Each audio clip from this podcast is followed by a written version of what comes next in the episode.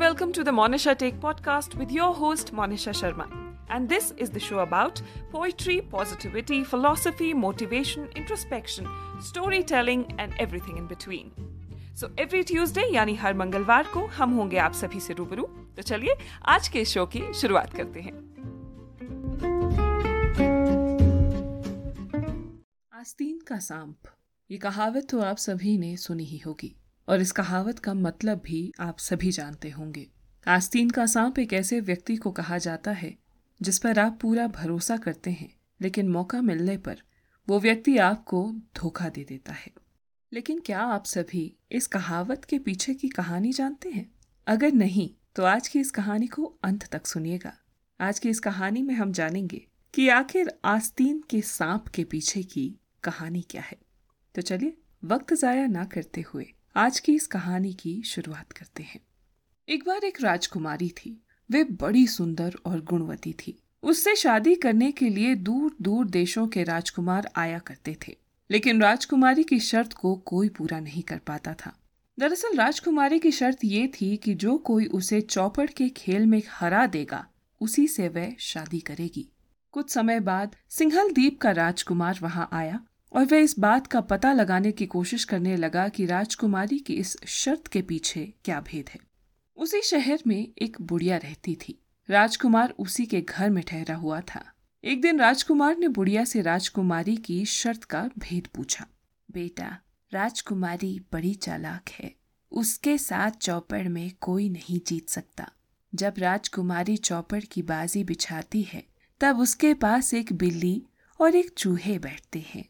बिल्ली के सर पर दिया रखा रहता है। राजकुमारी का हार का पासा पड़ता है तो बिल्ली तुरंत सिर हिला देती है। इससे दिए की लौ हिल जाती है, पल भर के लिए वहाँ अंधेरा सा हो जाता है। इसी बीच चूहा पासों को पैर मारकर उलट देता है। यह सब काम इतनी जल्दी और सफ़ाई से होता है कि कोई उन्हें भाप नहीं पाता। ये सुनकर राजकुमार ने राजकुमारी को हराने की एक तरकीब सोची। वो एक सांप का बच्चा लाया। उसे रोज दूध पिलाया और खूब प्यार किया। कुछ दिनों बाद वह उसे अपनी आस्तीन में रखने लगा। सांप भी अपने मालिक से हिल गया था। वह उसके इशारों को भी समझने लगा था।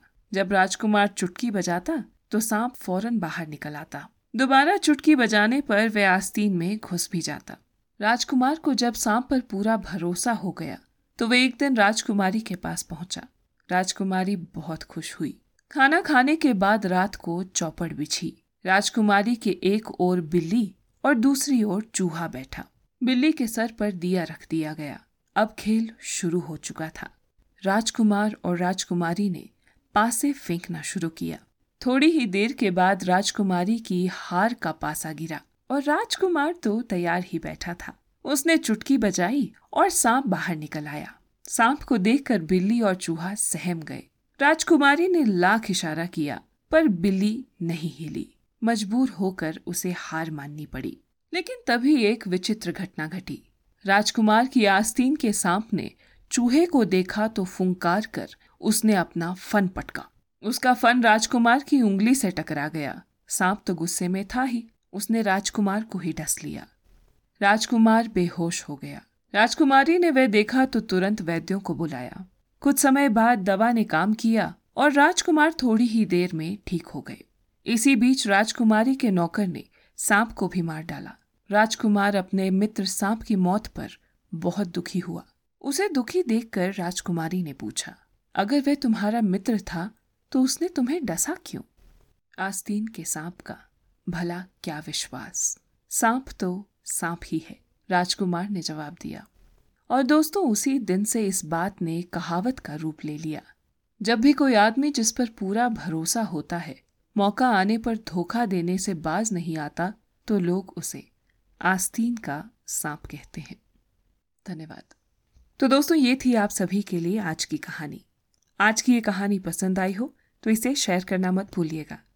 इसी तरह की और कहानियों के लिए आप मेरे पॉडकास्ट द मोनिशा टेक को यूट्यूब स्पॉटिफाई और हब हॉपर पर सब्सक्राइब और फॉलो ज़रूर कीजिएगा। धन्यवाद।